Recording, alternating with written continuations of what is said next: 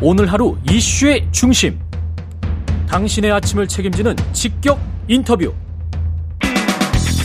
여러분은 지금 KBS 1라디오 최경영의 최강시사와 함께하고 계십니다.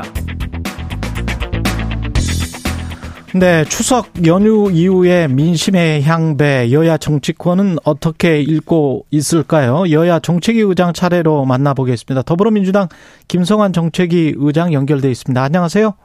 네, 안녕하세요. 김성환입니다. 예, 시민들, 국민들 말씀은 좀 많이 들어보셨어요? 네, 시장도 돌고, 그 후에 주민들도 만나고 해서 이런저런 민심을 많이 듣고 있는 중입니다. 예, 뭐라고 주로 이야기를 하던가요?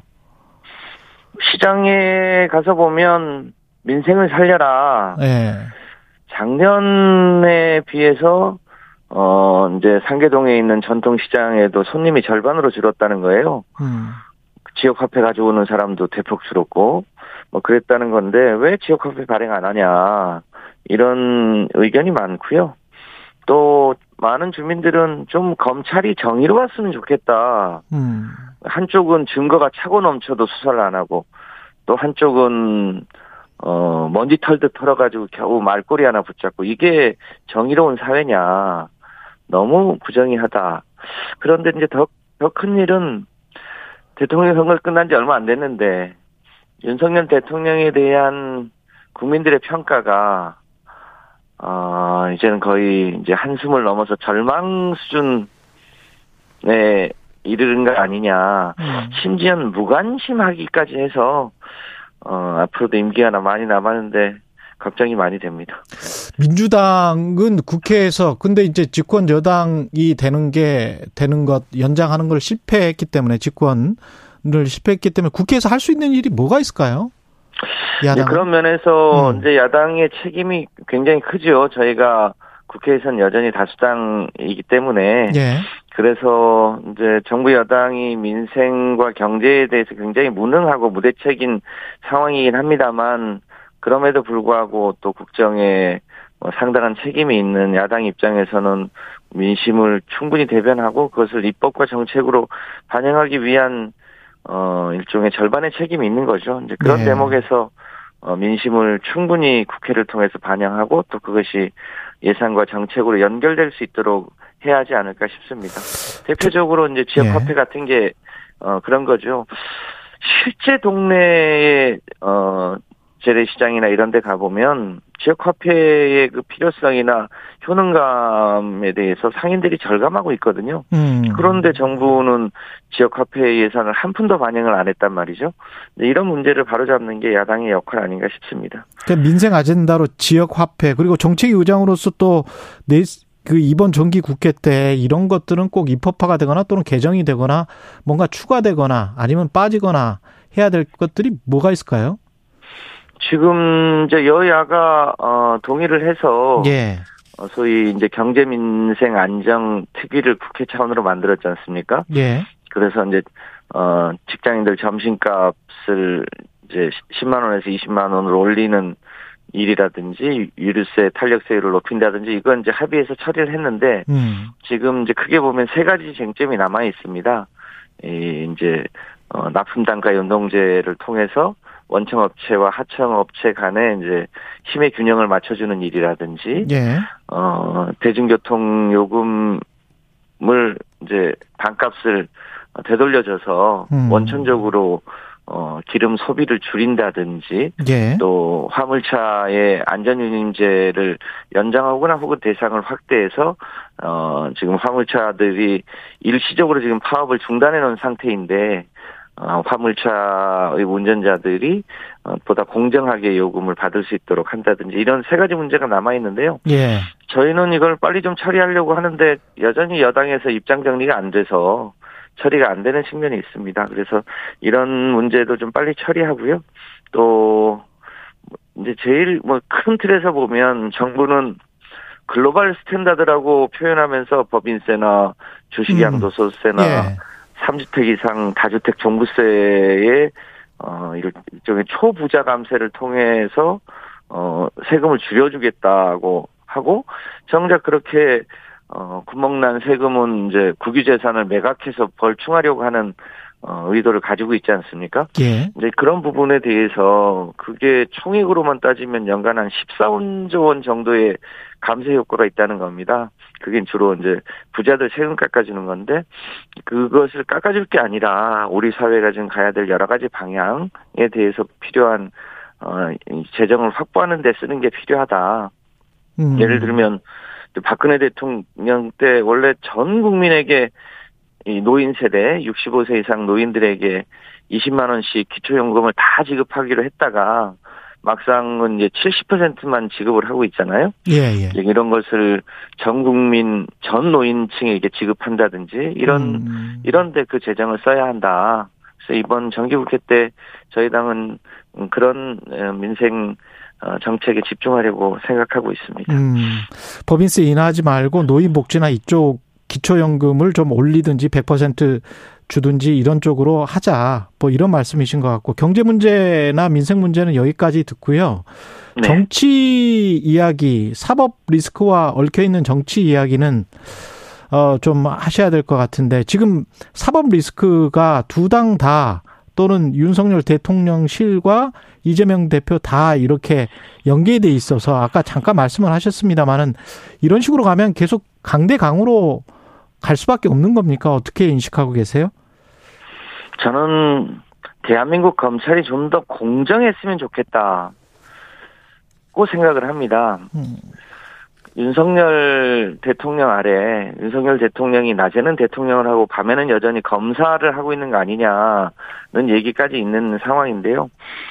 뭐 잘 아시겠습니다만 이 김건희 여사의 여러 가지 의혹, 도이치모터스 주가 조작이라든가 여러 가지 허위 경력이라든가 이런 것에 대해서 증거가 차고 넘침에도 불구하고 수사나 기소를 전혀 안 하고 있지 않습니까? 예. 오히려 면죄부를 주고 있는 상황이고요. 그런데 이 당시에 야당 당대표이자 대선 후보였던 이재명 지금 대표에 대해서는 진짜 먼지 나듯 털어대는데 나오는 게 없으니까 국정감사장에서의 말꼬리 하나 붙들고 기억 하나를 붙잡아서 그것을 마치 무슨 큰 범죄인 것처럼 기소를 하는 것은 누가 보더라도 공정하지 않은 거죠. 그런 것을 마치 다 양쪽에 문제가 있는 것처럼 평면적으로 비교하는 것은 저는 옳지 않다, 이렇게 생각합니다. 우리 당 대표의 뭐 잘못이 있거나 있으면 저는 저희 당은 당연히 그것에 대해서 공정하게 이제 죄의 여부를 물을 이것은 저는 옳다고는 봅니다만 적어도 공정해야 한다는 점에서 대한민국 검찰이 이 공정한 잣대를 가지고 임했으면 좋겠다는 생각에 변함이 없습니다. 대선 전부터 이 이야기가 계속 나왔습니다만 대장동, 백현동, 성남FC, 변호사비 대납 같은 거는 실체적 진실이 이재명 당대표에게 불리한 진실이 나올 게 없다, 이렇게 지금 판단하고 계시는 건가요, 민주당은? 그렇습니다. 이게 성남FC 같은 경우는요. 거의 그 수사를 시작한 지 5년이 넘었습니다. 5년이 넘도록 탈탈 털어서 아무런 문제가 안 되는데, 예. 또 최근에 들어서 다시 성남시 공무원을 처음부터 다시 수사한다고 지금 조사를 하고 있다는 겁니다. 끝내야 될 사안들인 거죠. 죄가 있으면 죄를 묻거나, 예. 아니면 처리를 하거나 했어야 되는데 그것을 계속 붙들고 다시 수사하고 지금 그러고 있다는 거거든요. 저도 노원구청장을 할 때 저도 검찰이 한번 그렇게 한 적이 있는데요.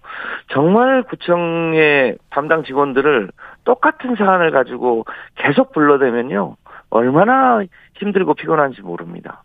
근데 그 일을 지금 검찰이 계속하고 있는 거거든요. 예. 그런 면에서 좀 빨리 마무리를 질 건 지고 죄가 있으면 죄를 물으면 되는데 그렇게 하지 않고 지금 계속 백현동이나 성남FC나 이런 걸 지금 계속 좀 붙들고 있는 거거든요.